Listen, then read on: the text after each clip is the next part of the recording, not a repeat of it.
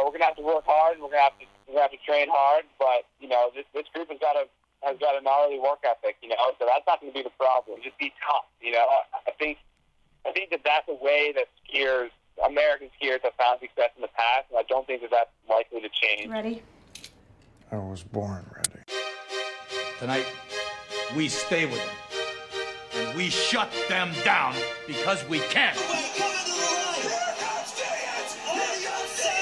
Saw that. Oh, good for you. And how was it? The downhills were really fast. The skis were just fast as lightning. When I skied well, I wasn't focused on what rank I was going to get, where I was going to be. I knew internally if I had a good race, if I performed well, I might have gotten seventh in a World Cup or I might have gotten 15. That didn't necessarily define my performance.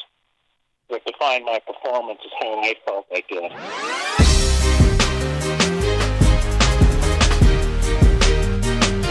And when you run away from him, he's going to run you down. Brooksy, if I want to explain it to you, I would. Well, competition. You know. To perform, you've got to be focused and you've got to be super relaxed. First of all, skis need wax. Okay. Yep. It's made with bits of real panther, so you know it's good. My, my general philosophy is you, at any one point in time, you only do enough to improve. Get some facts and come back and see. 60% of the time, it works every time. That's the great thing about sport. That doesn't make sense. And I don't care if you don't have any wins. You go play to win. I'm sick and tired of hearing about what a great ski team, team the the Soviets Russians have. Screw them. This is your time. It was a really fun race, and Now go out there and take it.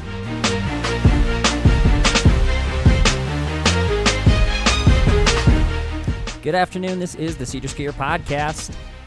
On our show today, we interview three time Olympian Jim Galanes. And we had to split this conversation up into multiple shows. So, on this first show, we talk uh, with Jim about some of his career highlights, Olympic memories, and then we also get into a discussion uh, about his, reflecting on his career, as well as some training physiology uh, concepts and opinions. Um, and on our second episode, we're going to continue with that conversation as well as get Jim's opinion on the current crop of U.S. Olympians and kind of the state of skiing in America. So I won't keep you waiting. Here is part one of our sit down conversation here on the Seder Skier podcast. All right, let's uh, we'll get started then. We got uh, Jim Galanes with us, and Jim for ski fans.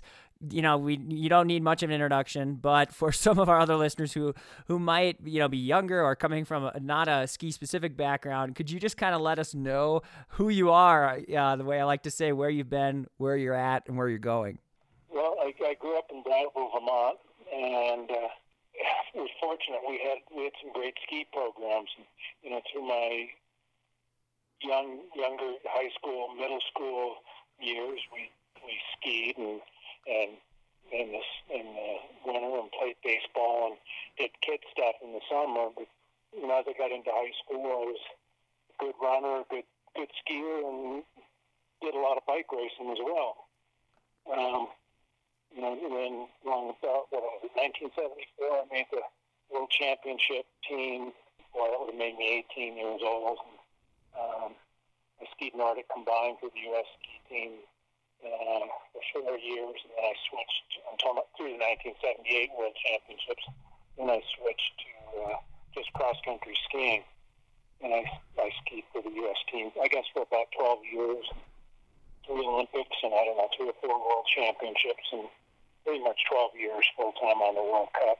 Now, in the last 35 years, I've been mostly coaching, done a few other business projects, but mostly coaching. Uh, I spend a lot of my my coaching time really studying sports science, reviewing and analyzing training, and finding finding the, the optimal way, uh, what I believe is the optimal way to train train athletes. And that's really what I've been doing the last the last five or six years heavily. And before that, I was uh, in Stowe, Vermont, uh, running a ski landing service.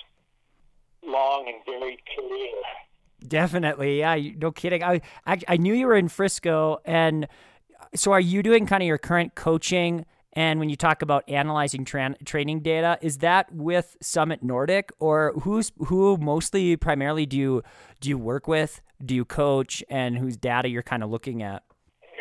Done multiple things with my uh, training analysis system.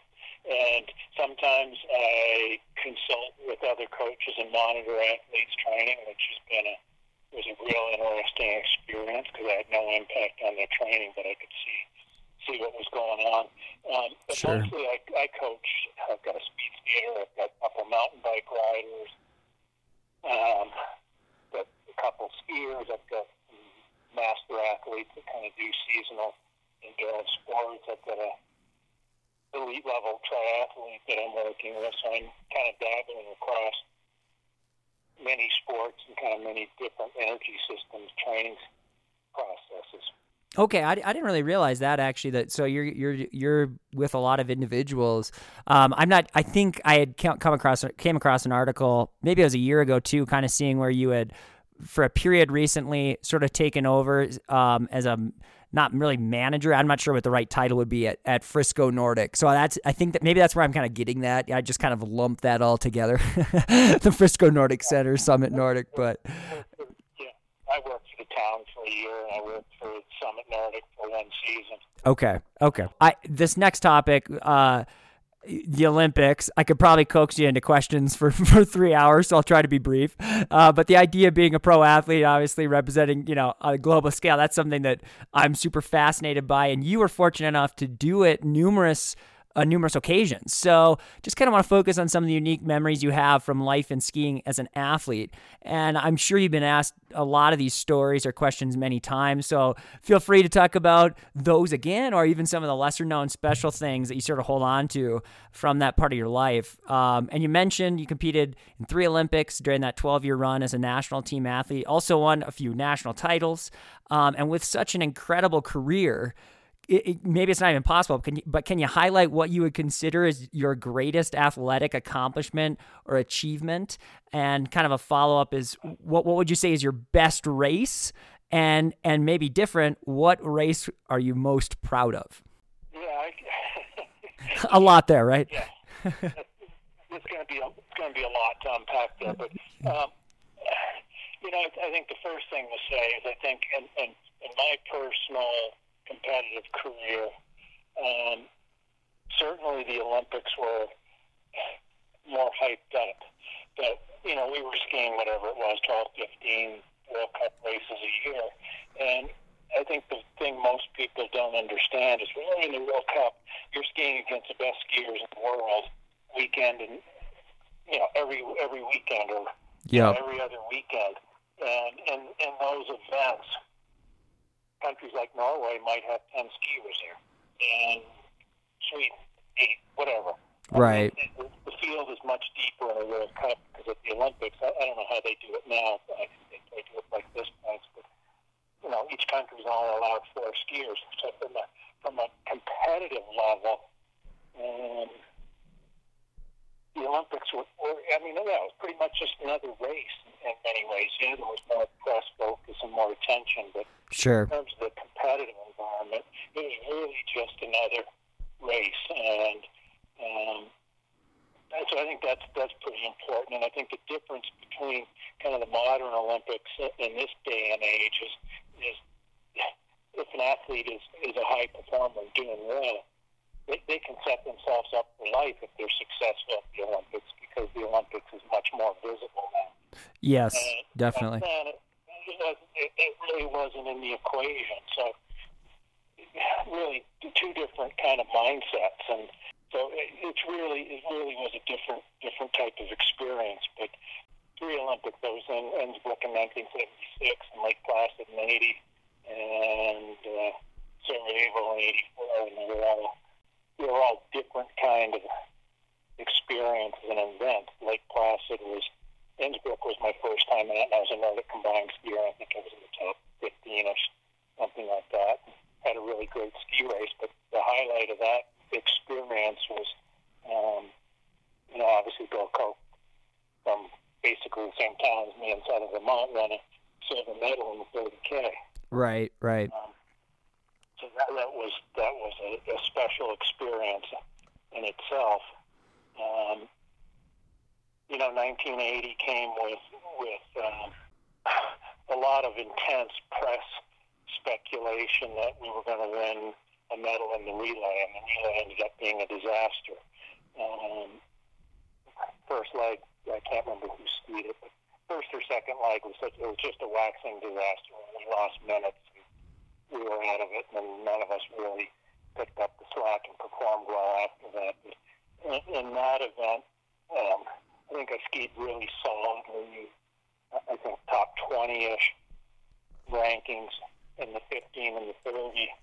Um, in the 50K, and in the final race there, I, was in the top five. I think through like 40 or 45 Ks, and then bonked really bad in the last five Ks and dropped to 17th, 18th place or something. But that's kind of when I knew going forward that I could could be competitive.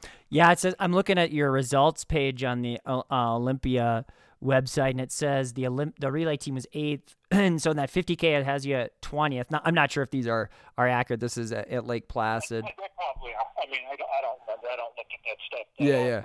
But I didn't I didn't realize you were so you were right up there though in contention there in that top five. You said until 40k, and then and then and then bonked. Like I think I've kind of I'm a little bit of a stat nerd, so I sort of gone through some of these Olympics and looked at different people's results and and it's like, man, it, it doesn't really, when you just look at the numbers, you're like, man, it doesn't really feel like we were ever relevant. But then you don't know the story inside, right? Like where you're saying we had a waxing disaster in the relay and, you know, then this or that happened. And, and sort of witness even in 76 where we got that silver medal, you know, is kind of remarkable. But at the same time, it's sort of like you said, the Olympics back then weren't quite as much of the hoopla as they are now. Like, eh, like you made a great statement. You could set yourself up for life if you do well today. You know, the figure skating, the pressure is like, oh, there's millions of dollars on the line. So back in the 76, 80, 84, yeah, what was the culture like around the Olympics then? Was it was it really truly like, well, yeah, I'm going to Lake Placid for the, for the week for the Olympics. You know, like nowadays it would just it would be such a money thing. Yeah, you know? yeah it, was, it was it was I mean, it was clearly more the point for the year clear. I mean, clearly it was it was the, the, the priority for the year. Sure, sure. Um, yeah, it, it wasn't so exposed and big then, and that, that's a small difference. But yeah, the backstory in a lot of these things is is really interesting. You know, the we didn't we didn't have our Olympic trials, and I think it was probably two weekends before the games started, and we had a full slate of national championship events up in Mount St. Anne, Canada, because there was no snow on the East Coast anywhere. Yeah. And so we had a full slate of, of Olympic trials races, and I had a fabulous 50K there. Um, you know, you know, in hindsight, it was it was just was a bad system then. It was just, I mean, people didn't know better. We were everyone from administrators to coaches and everyone were learning as they went along what it took to be competitive at that level. But to have a full blown national championships finish like you know, eight or nine days before the start of the Olympics just doesn't make any sense. And yeah. a lot of a lot of our energy out of the bank having a full blown nationals and particularly having a 50k as the last event at nationals, and then moving from there right down to Lake Placid for the Olympics is, um, you know, yeah, there was, there was things that made made it made it tough to have a successful Olympics there.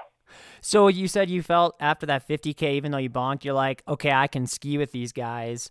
Just backtracking a little bit, like in '76, uh, you're 20 years old. Was that more like, oh my gosh, I get to, you know, kind of uh, wide-eyed, bushy-haired, or what was that Olympics like? Or you know, like at what point did you kind of turn the flip the switch of realizing, hey, I'm it's not just cool that I have red, white, and blue, and I'm wearing the jersey, but like I could actually do something here, you know?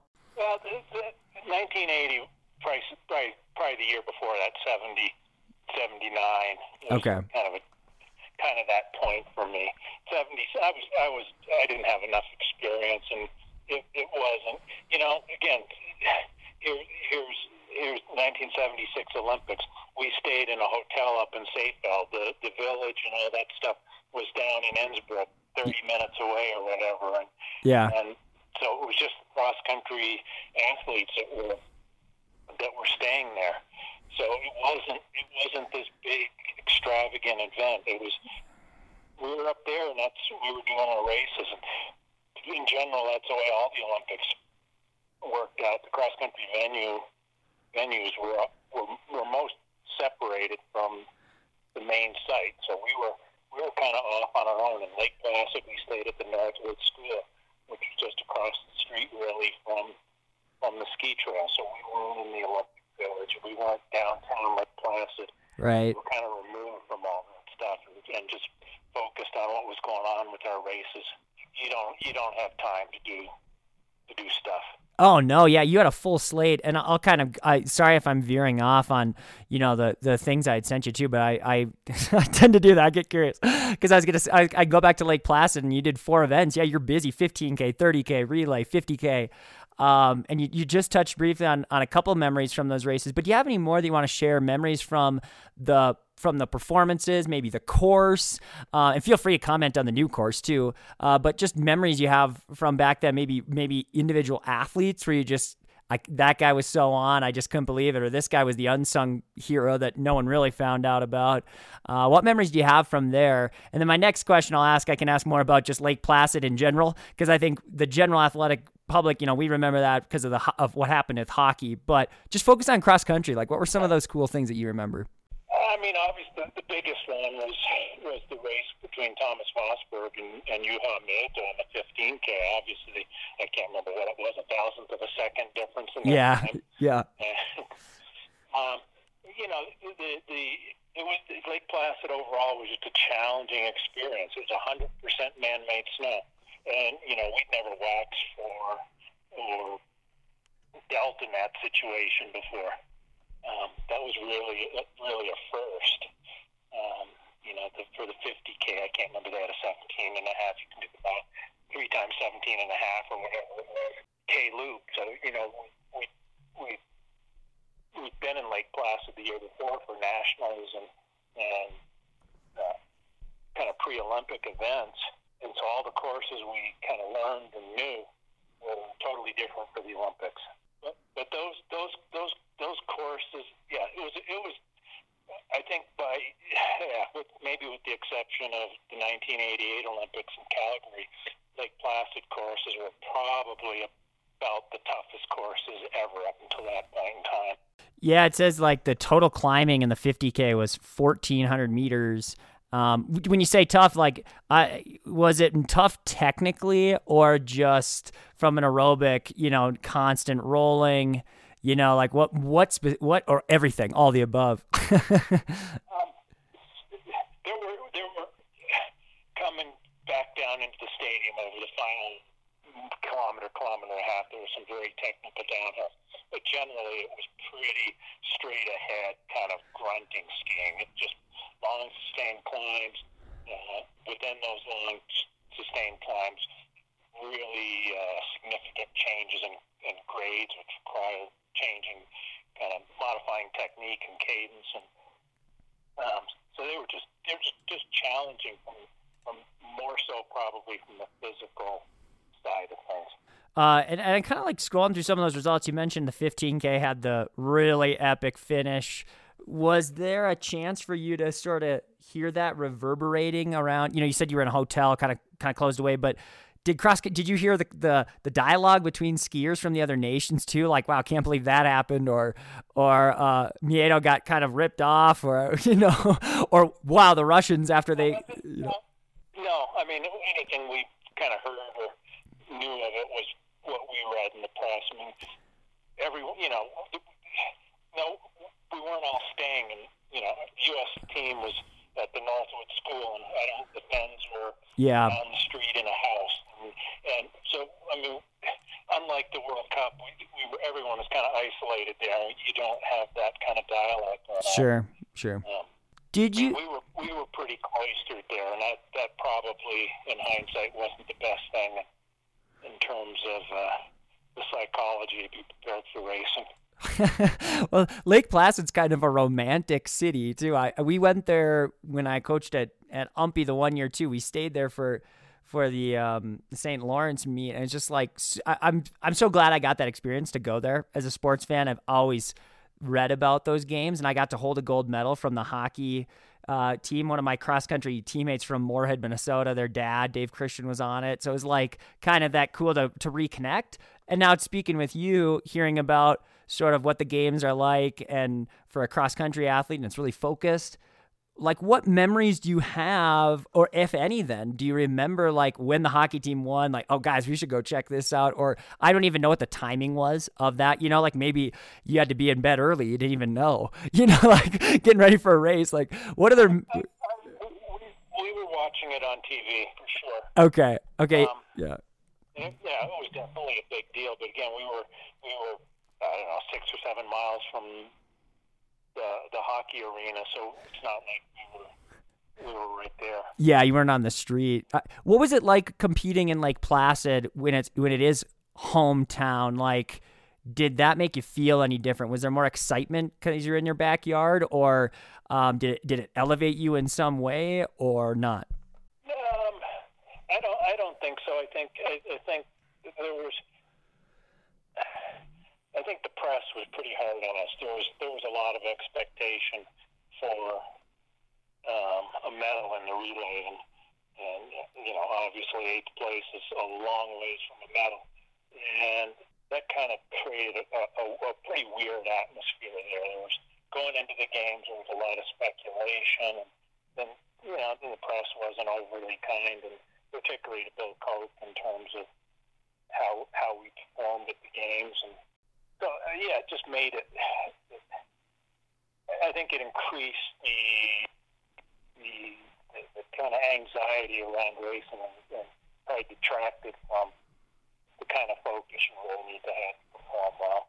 The, I just am reading this this book Tyler Hamilton his insights in cycling and the thing that shocked me the most wasn't that yeah it's prevalent we knew it was prevalent it's how cavalier it was like all the athletes knew and and were talking about it and I guess uh you know, back in the 80s when you were competing, sounds to me like no, it wasn't like these conversations were just cavalier within the peloton of cross country no. skiing, so to speak. Right. No. There, yeah. There was no tacit understanding that it was going on. Sure. Well, what is the starkest difference you see in being an Olympic skier in the 80s versus today?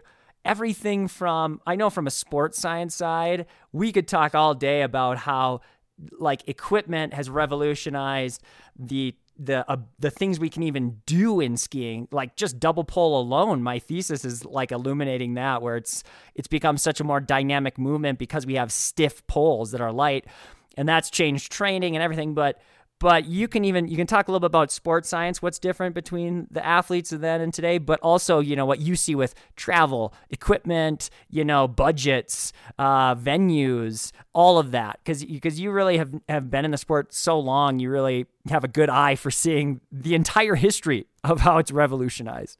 Yeah you know yeah right. I don't know how it is now. I haven't been to a high level competition in a number of years.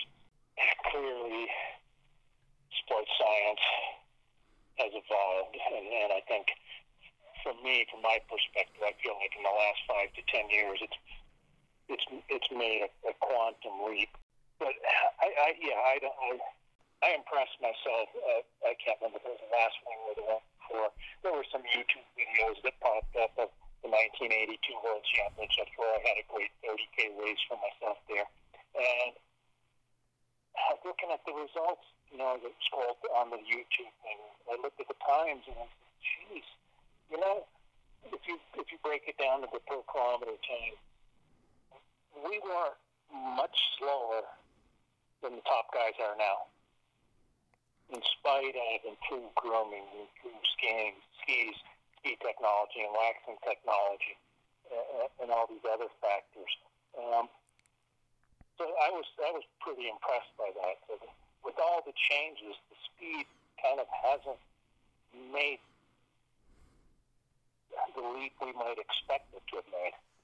Yeah, no. Really in skating, I, I compare. I got to compare classic races then and now. You can't skating now is obviously so much faster.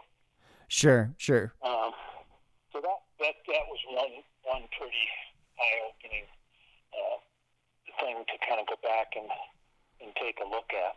Yeah, I think on that point, I'm always shocked too. Even even farther back, when you read about in the 1900s, you know, like some of the first times they did those major marathons over in Europe, and and how fast they could cover it wearing like. I mean, really heavy skis, and maybe they had to ski to the venue to race, and they're going through the woods. It's like that's kind of remarkable. I, I think, to your point, the fitness of the human body, the fit, actual fitness, maybe isn't much different but still at the same time you know clearly there's this you know if you looked at the numbers of well the percentage usage of certain sub techniques is different. And i think that speaks to you know the the courses now they're trying to make them steeper so you can't just double pole it. Well then someone just gets strong enough to do it anyway. And and um, you know th- that's maybe more the revolution that that is seen as opposed to just strictly those times. Because like you're saying it, it is kind of insane how fast you know, you guys were going too compared to what it is now. I was going to say, um, today we see guys like Johannes Klæbo. He's making innovations and people sort of look up to him. You know, now everyone's practicing his classic sprint technique for steep uphills and all that and, and innovating. And, you know, back in your day, was there a skier that everyone kind of looked up to, either because they were such a personality or they were so dominant or because they were super creative? Well, Bill Koch is, you know, good friend of mine and teammate, and we trained together. I trained with Bill probably as much as I trained with anyone. Um, you know, he he. We went after the World Cup season ended. We typically would travel through northern Scandinavia, uh, kind of the night race circuit to make a little money. And you know, we went to a river race in a town called Umeå, Sweden and you know, back then we were it was only classic skiing, and these these guys that were on the marathon circuit just blew us out of the water, and they were just doing what we called the marathon skate at that point in time. And for the rest of that spring, Bill and I would play around every day, every time we went out for a training session and skating a little bit. Uh, so he he he was well ahead of the rest of us in terms of innovating there. Wait, so you say the marathon skate was something you guys saw in Sweden, and then he, you guys were like, "Oh, we got to learn that." Yes, for sure. Uh, I was, I was always under the impression. I always thought Bill was the one who kind of like invented that, but that's just more the Wikipedia version, huh? Yeah, yeah, yeah. There's a lot of versions to that. stories. that's, what happened, and and uh, you know, and then I can't remember what year it was either. It must have been in the 82, 83 time frame, probably. You know, we were at a race in Finland, Sweden, and it was snowing 32 degrees every day. And, um, through my, I was skiing on Edsbyn skis at that time, and my interaction with my service representative from Edsbyn, we figured out that you could rough up the bases and and uh, under the foot and get really good kick in those that narrow range of conditions. And yeah, we did it for the race, and you know, Bill was first and Dan Simoneau was second, or vice versa. So, That's great. You know, other innovations we did. You know, we still we still have these debates. Uh, probably not so much anymore 10 years ago, we had a lot of debates on the speed of roller skis and the resistance, the metabolic demand of roller skiing versus skiing. You know, back in the early 80s, Bill and I were doing, making basically what, what we see now in a lot of the products as speed reducers and to slow the skis down so we can engage more muscle mass and, uh, and get better with a, with a resistance more similar to skiing. So he was, he was a great innovator. That's great. Oh, and I kind of suspected you'd talk about Bill when I asked this question. I was I was curious if um, on the international stage if he was also viewed by his contemporaries as being the same way. You know, were the guys from Norway going, yeah, yeah, Bill's the guy. you know, who he's he's changing the game, or if they sort of had their own version, each country kind of had their own Bill Koch, or if there was a guy that you know internationally, because I, I would have guessed it within um, within U.S. skiing, that's who you were kind of, um, you know, you were with, you were you were a teammate of, and you looked up to to some extent. But was there anyone else in, internationally, or was that Bill too? Did they, did the other skiers look at him the same way? That was, that was Bill too. I mean, he, you know, you can go back to the relay in the 1976 Olympics. Um, Fischer made a mohair ski with an insert mohair insert under the in the kick zone, and certainly other skiers had them available. Bill had a pair that Fischer gave him for the, the Olympics. In the relay, Bill crushed everyone on his leg because he used the mohair skis. No one else dared to.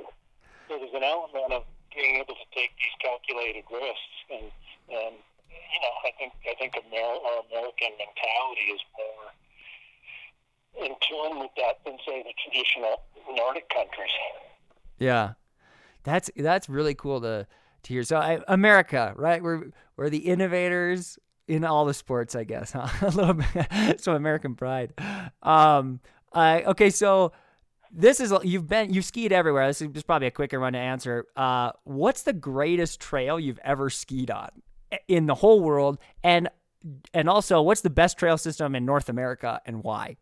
You know, again, everything's changed in, this day and age because they've gone to shoulder race loops. But I would have to say, internationally, the, the Nordmarka region around Oslo, where the Holmenkollens yeah every year, is probably you know the most iconic trail system, and um, yeah, for both training and racing. You know, back back in my era, the 50k in, in Oslo was actually a 54k. It was two two laps of a of a 27 and a half kilometer loop or something. So it way the heck. Yep. Back. Yep. Um, you know, now they go around short 10, 12k loops or whatever. Um, but the, the skiing and the training and, and the snow conditions in that area were it was just amazing. It was a great place to ski and and, and train, race and train. Uh, in, in North America, hands down, Anchorage, Alaska has the best trail systems anywhere.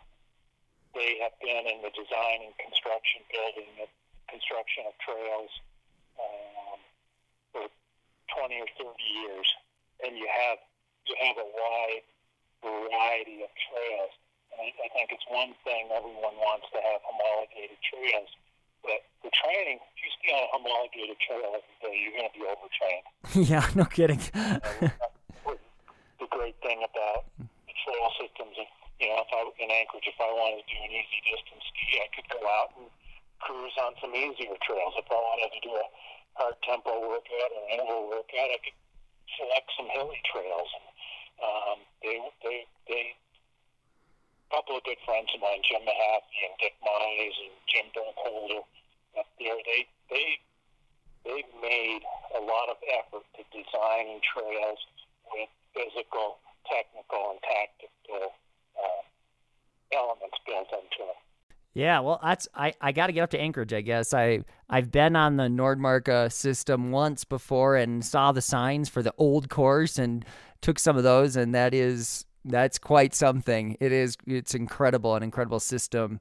Um, it'd be really cool if we had something like like that, where you could ski across an entire country and have it be PistenBully groomed every 31 hours, practically on the dot. So, um, all right. So I got a couple of quotes from your career, and then we can move on to talking about some of these other topics too. But wanted you to just give a response uh, to what they are. This is from a article by Bill Holland from, from 1984. Uh, so it says, when I relayed Jim's disappointment to Nordic program director Jim Page, he laughed. It, quote, if Jim were to win an Olympic gold medal, he'd give a half hour dissertation on all the mistakes he made, end quote. And then on a more serious note, he added, quote, one of Jim's problems in the past is that he puts enormous pressure on himself to perform at a level that was almost unreasonable. Frankly, we'd rather have him finishing eighth or ninth right now than first because it would just put that that much more pressure on him. Basically, though, Jim's never gotten the season off to such a good start. Right now, he feels he's exactly where he needs to be and he's going to continue building. He's definitely within range of the top three going into uh, the 1984 Olympics. So, a lot to unpack there, maybe. But I want to just kind of ask you what comes to mind when you hear that quote in your place of mind going to 84 games and then how things fared. And that was kind of the end, you know, kind of near the end of your career, too. And, and, and those are reasonably fair statements. I don't agree with every aspect of it, obviously, but you know that's that's one man's perception. Um, I'm, I'm rereading a bit by Bill Rodgers right now, and and for those that don't know Bill, because he's back in the '70s, he's one of the U.S.'s eminent marathon runners. Yep. And and and he and I share similar philosophies about performance yeah, I was I was happy when I had a had a great race. Um, but I also, you know, to re- reference back to Jim Page's statement, yeah, I when I, even when I had a great race or a great race for me, I knew I, I was inside my body. I knew what I could have done better, what I should have done better, where there were mental lapses, where there was focus lapses, um, and and those those are valid.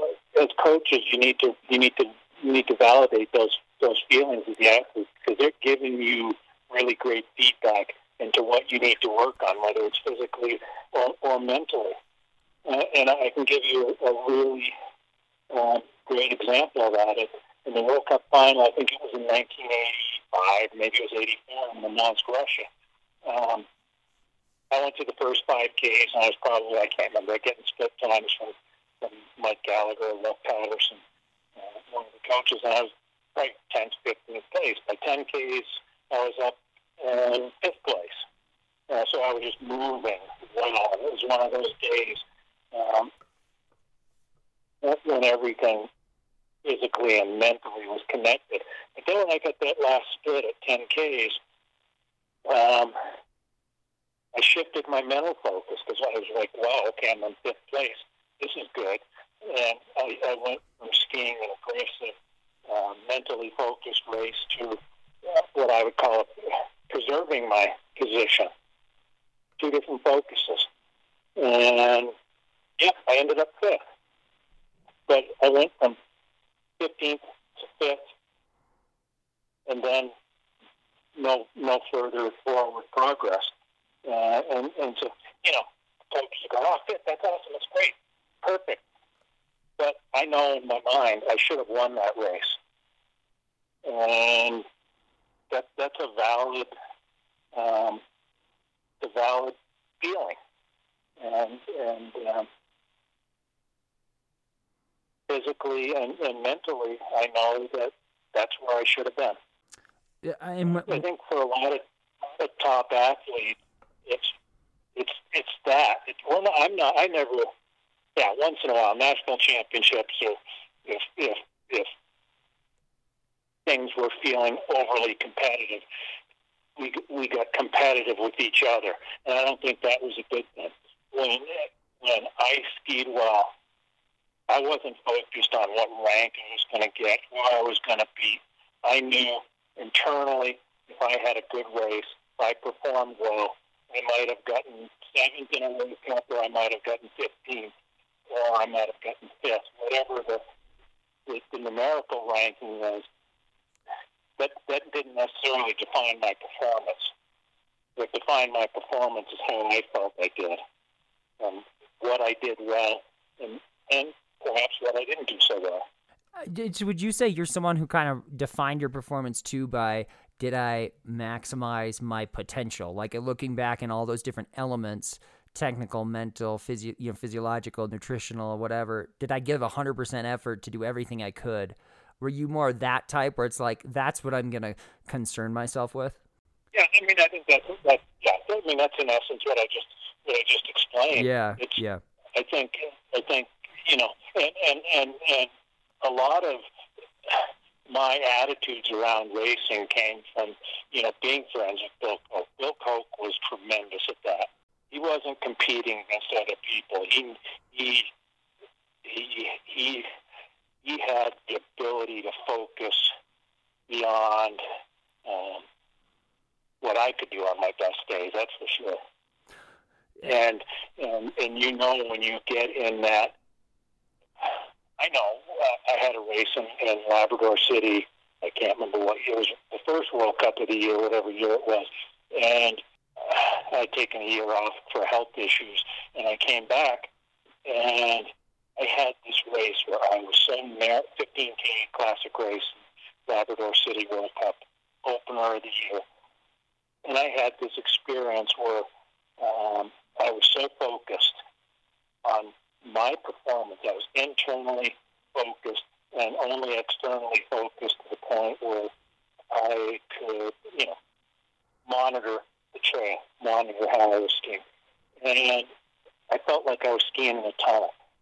People, coaches, not, I mean, nothing else was in that world. And when you get to that level of, of, of psychological focus during a performance, you don't feel the pain that, Right. that you do when you're not focused. I mean, it's it's not even comparable. You're you're in a different plane of, of mentality. Okay, so I wanna I wanna touch off this because this I'm in total agreement with you, and I think peak performance occurs when we are focused internally on that on that versus um, I hate this guy and I need to beat him, and that's where I'm to derive my strength for this race.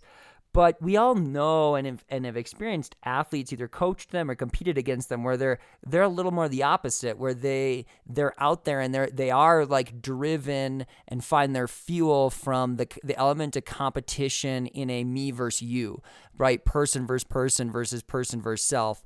H- how would you try to mentor someone who is maybe more like that? Or how would you explain to someone who might disagree with you and go, oh man, no, you're full of it. You're just you're just a wimp and you don't want to compete. You know, that's what it's all about is if you if you know what I mean. Because I'm in agreement with you, but just curious to kind of what you would say. Well, I don't, I don't, I don't, I, don't think worked for me would necessarily work for everyone.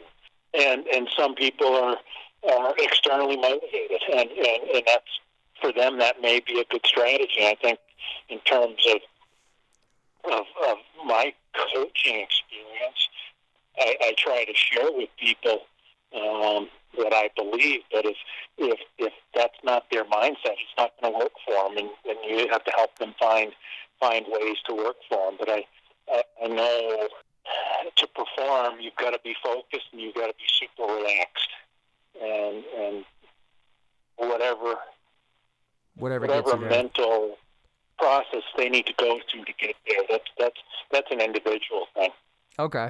Um, and, and so you know, when I read that quote, I kind of, I guess I took what I took away from it too is, like you said, well, I can't agree with everything. You know, some of that's misunderstood or whatever. But what I took was, hey, Jim's clearly one of those guys who's a constant learner. He's a sponge. He's always reflecting on these different aspects, right? When he says, oh, you gave a half hour dissertation. Sometimes people think of that as being like this negative that here, here you are, someone who overthinks everything. Um, but the reality, I guess, that I, I would say, and, and maybe you can elaborate on this too, um, is there's there's a difference between product and process. You know, product being what you're actually doing and producing on whether it's the ski race or the concert hall if you're playing uh, trumpet or violin. And then there's that process, understanding why and how you are able to make your product.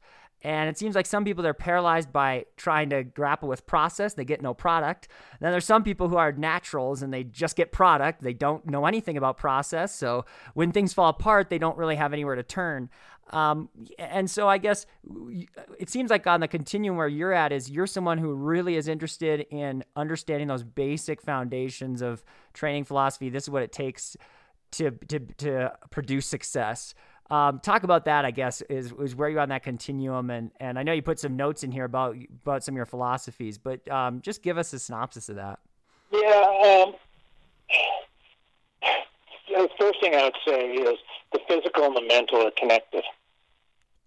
And, and, and to be um, good and well focused in the process, but also be able to produce the product the physical and the mental have to be in, in balance. I, I think when an athlete is not able to focus um, and and, and the, the the physical and mental is not in balance, it's because they're stressed or they're tired or they're overdone. I, I, I think people get kind of the paral- paralysis you speak of. Um, I think comes from, in, in, in a, not all cases clearly, but in a lot of cases from blindly following a training program and they become addicted to the plan and they're not in tune, well enough in tune with how their body's doing. If your body's tired, or if you're just even a little off, I mean, you, all of us know how it is in daily life. We're tired, it's hard to go go to our work or study, do whatever we're doing, and be uh, uh, focused and, and performing at a high level. And and that's one of the things that I think from, from my coaching experience over the last decade, made a, I believe, made a big breakthrough. I think we understand how to balance training load and recruitment, um, so that the athletes are always getting better. And if and if you can demonstrate to them that they're getting better on a weekly or every ten days or every two week basis, their confidence is going to be better. Their recovery is going to be better and then their focus and and, and the product is the end product is going to be better. So I, I think all these things um, really come together. Yeah, I think you really strike a nerve when you say, or stri- strike, maybe strike a nerve is the wrong way of saying it, but but when you say the me- the mind and the body are connected, it does seem to me more like, and I've studied a lot sports science. I've had experience as an athlete too, and just kind of experimenting with training. But it almost seems like you have to be the secret to success physically is you need to be in tune with your body, like you say, like listening to it, and then you have to believe, and and that kind of is the compass for for your actual training load, more, less, more rest, more intensity. And then you have to believe in what you're doing. Like because the actual just even if you have kind of a weird training philosophy if you believe in it that alone like affects how how the training program will impact you you know? Like i think i think it's often overlooked even by sports oh. scientists that hormones dictate our bodily responses physiologically. Of course they do. Yeah. Yeah i mean it, it, it's it's all one i mean and you know, I'm I I I coach most of my people somewhat remotely. There's a couple local here, so we don't we don't. It's hard to have these kind of conversations over the phone or email. Yeah. Um, it's an area that, that probably doesn't get addressed adequately, but it, it's just it's really important, and and um, you know I think the ability. Um, to to balance training. There's, there's no doubt. To be a top athlete, you have to train a lot. Um, but, you know, training a lot isn't the silver bullet either. It's, it's how you get to over the, the, the years to that workload that's going to make you competitive on, on that high level. I mean, I, I get criticized a lot by a lot of coaches, but I think oh, I think overtraining is the biggest problem we have in this country, not undertraining. And it doesn't matter what endurance sport it's in. Sure. I mean, I, I was at Mountain Bike Nationals last summer over in Winter Park with a couple of my athletes. And, you know, the day before, you know, an hour and 30, hour 40 minute cross country race, there were kids out there doing four or five time one mile uphill repeats. Day before the race. wow. The next day they they're like that. that That's interesting. That's interesting it, strategy. it's just, and I, I see I see it in all the sports and I'm involved with, and it, it's not one or the other. But training a lot is is necessary. But creating that balance and and um, finding that level for each individual wherever they are at their stage in development is critical. Yeah, because it seems like you know I wouldn't want I wouldn't want you to be misunderstood either. Where you you know you say, um, you got to train a lot to be good, but really like what I what I take from from your philosophy and what when I follow you and, and see the things you read and post is your your focus on improvement right? Like really, the, what the main thing we know in sports science is that if you push the body and allow it to recover, it will supercompensate.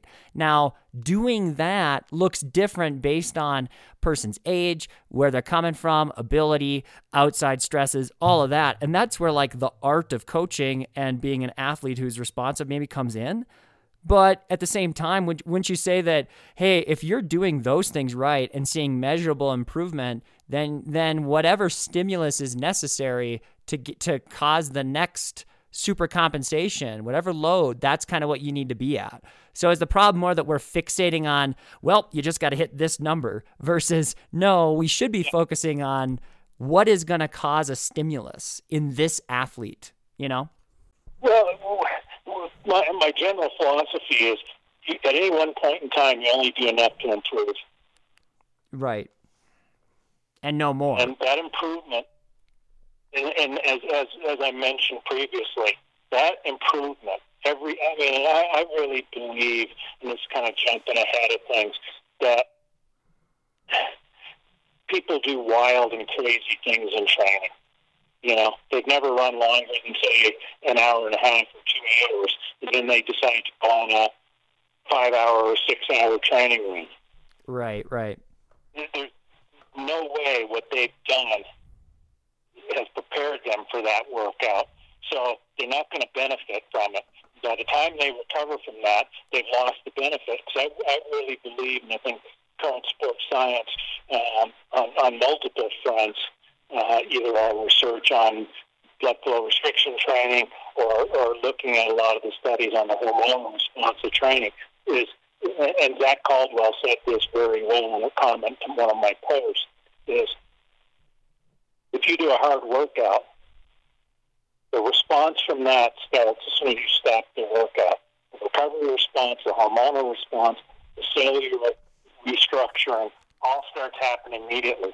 And, and Zach's comment was, when you do an interval workout and you ask the athlete when they should be get the benefit of that, it should be something like Sunday, not a month from now or two months from now.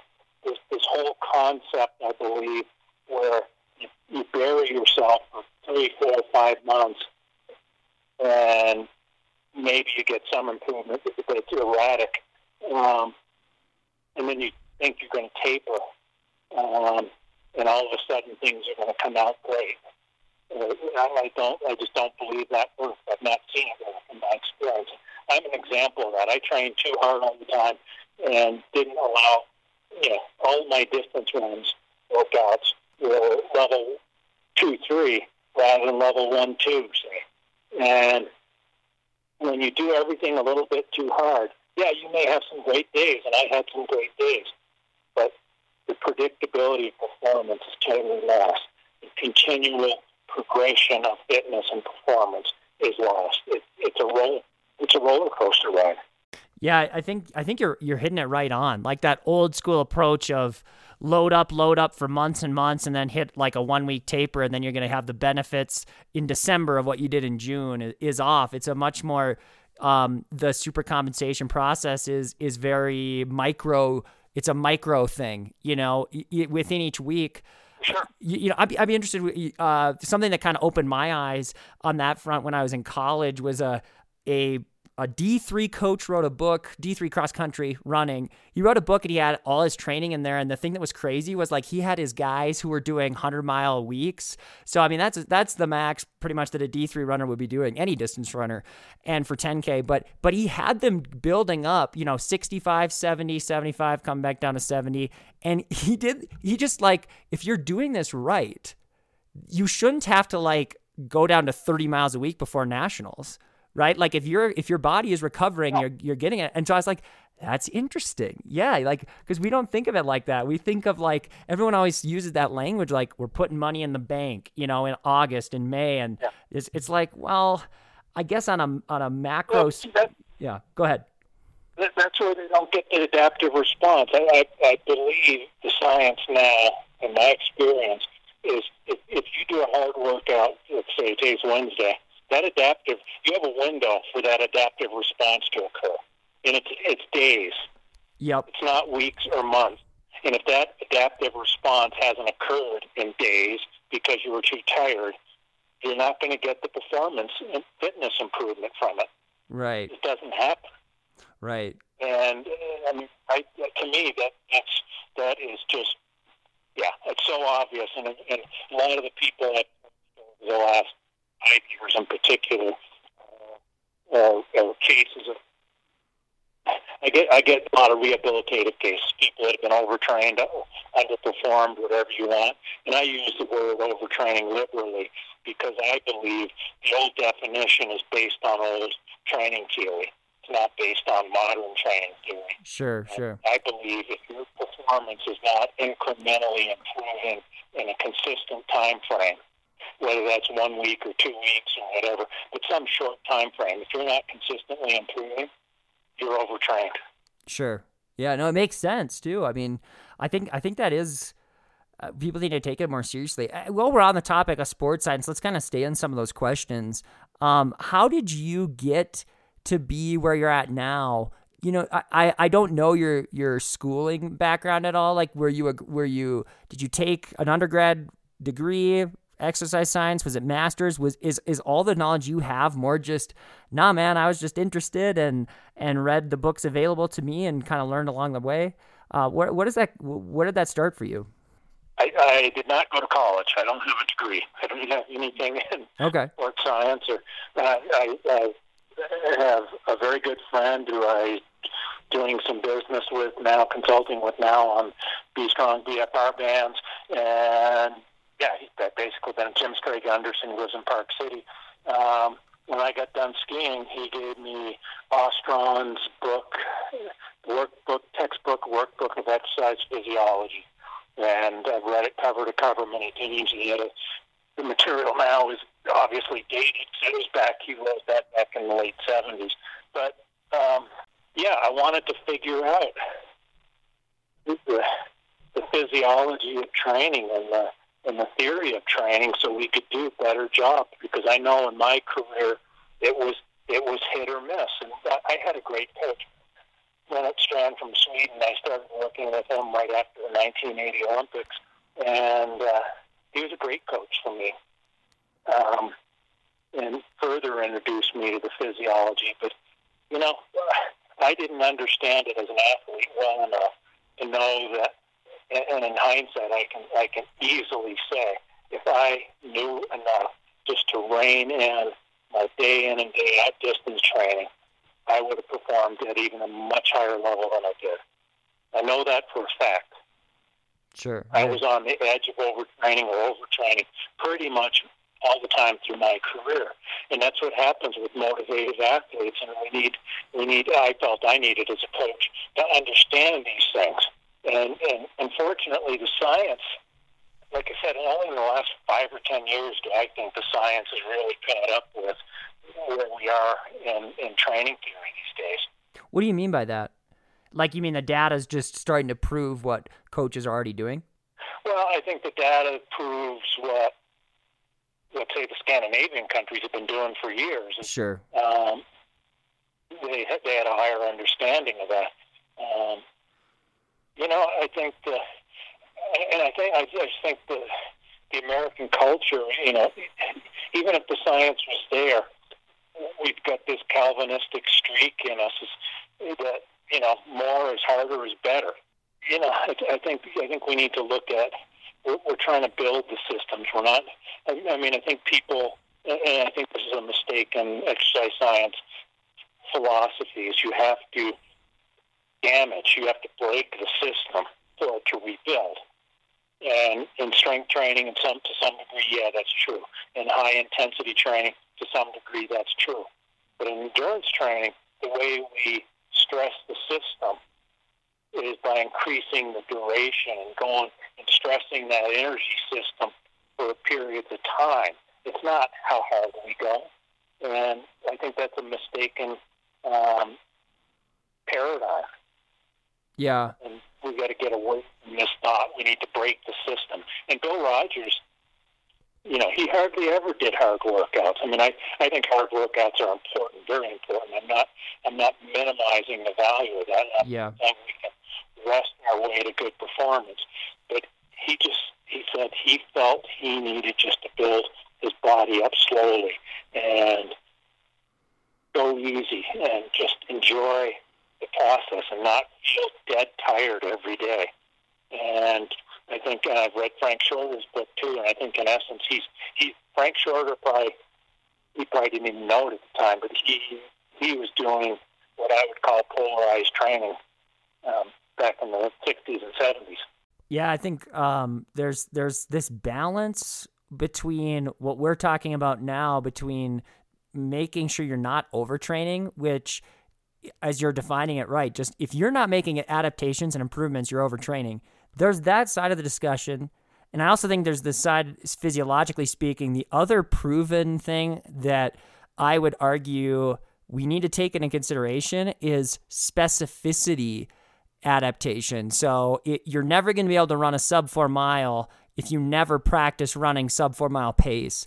And to me, if there's any discussion on where intensity should be involved in the picture, it really maybe is only that in endurance training. Because what you're, you know, I think you hit it on the nail on the head again. It's like for endurance training, we're stressing the system by going longer, right? We need this gradual improvement. And then you have to ask yourself, yeah, okay, that's true. But if I'm Mo Farah and I need to run 51 seconds at the end of a 400, if I never run faster than six minute mile pace, yeah, no, no way. And if you if you practice the 51 second quarter more often, whatever you do becomes easier for your body to do.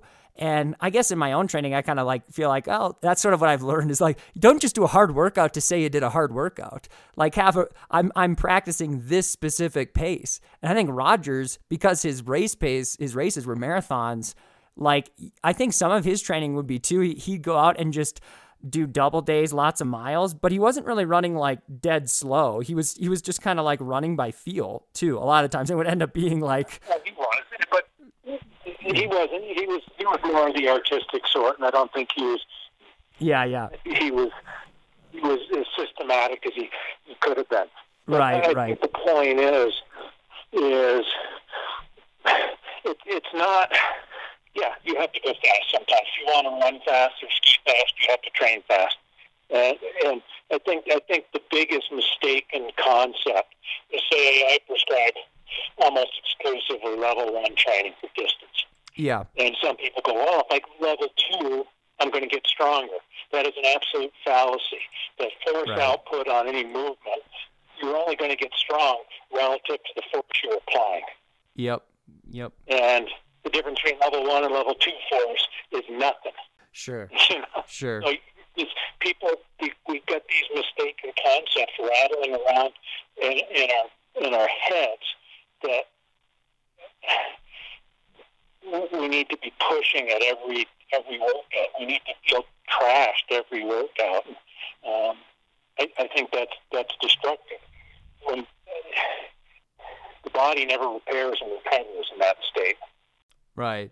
I think that that's that's a that's a chronic problem, and the, the, the goal to use your example to, for Mo Farah to be able to run a 51 second for 100.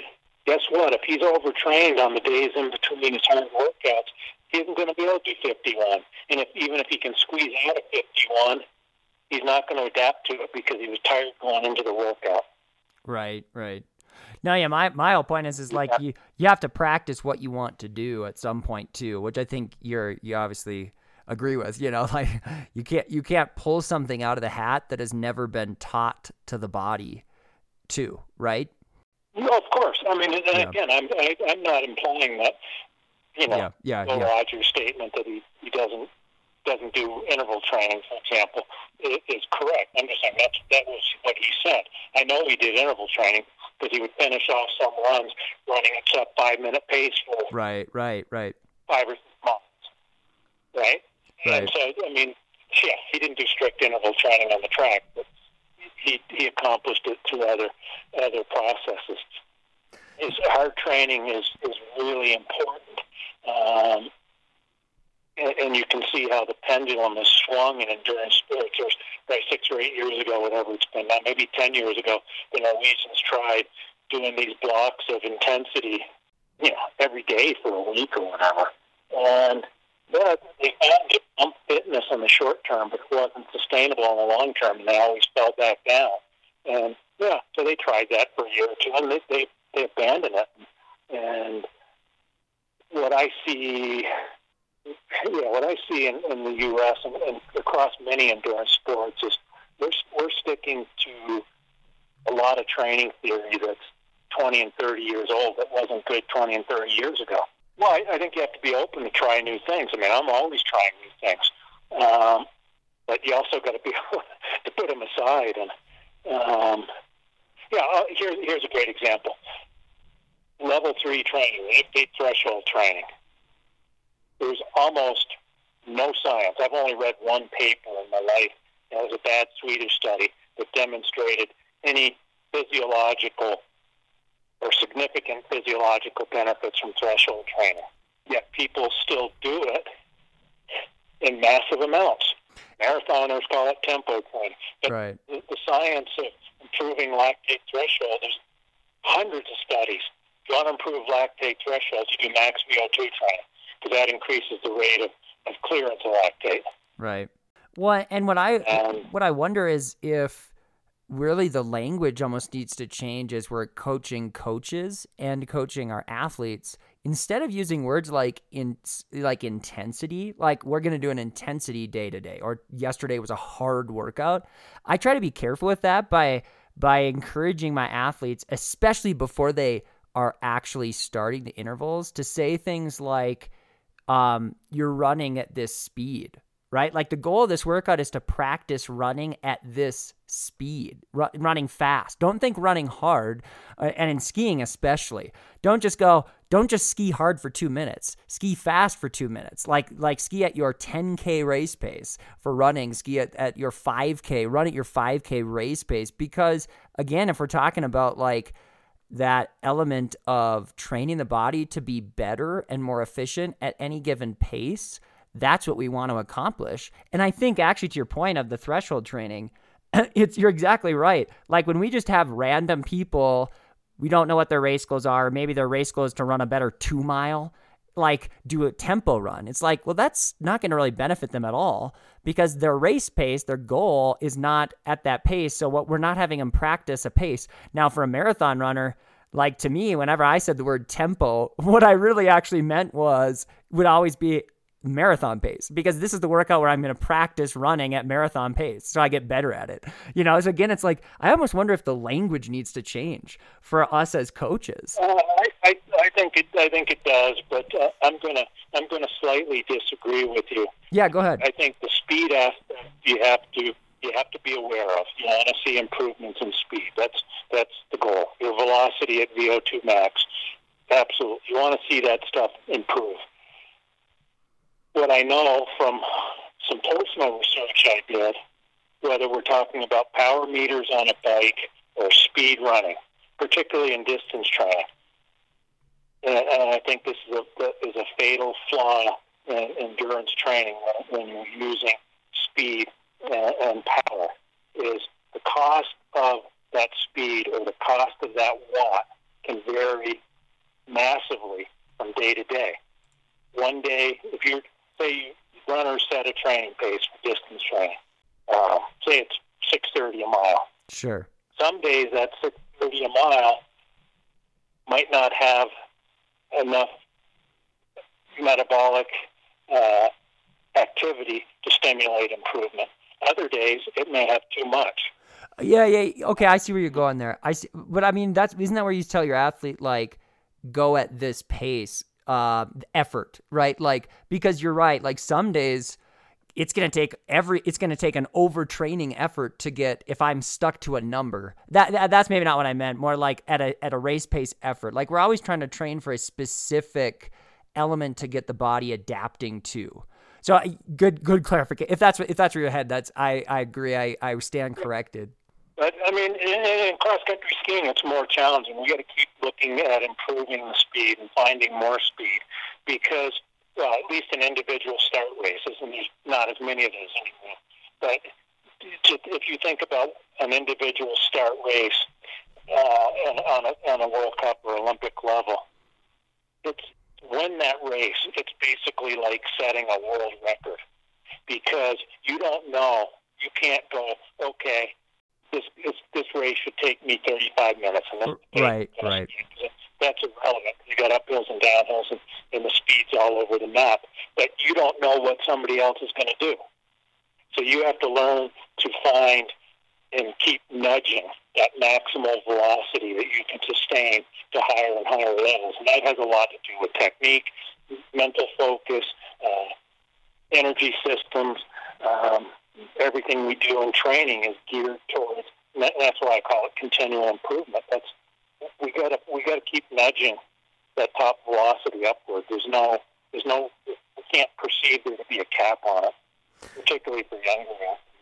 I think you, you bring up a good point where with skiing it's harder to judge how, how you structure these trainings. I'd be interested what your what would your opinion be on then like in cycling we've got power meters to really gauge the efforts we're putting in so we get that continual improvement.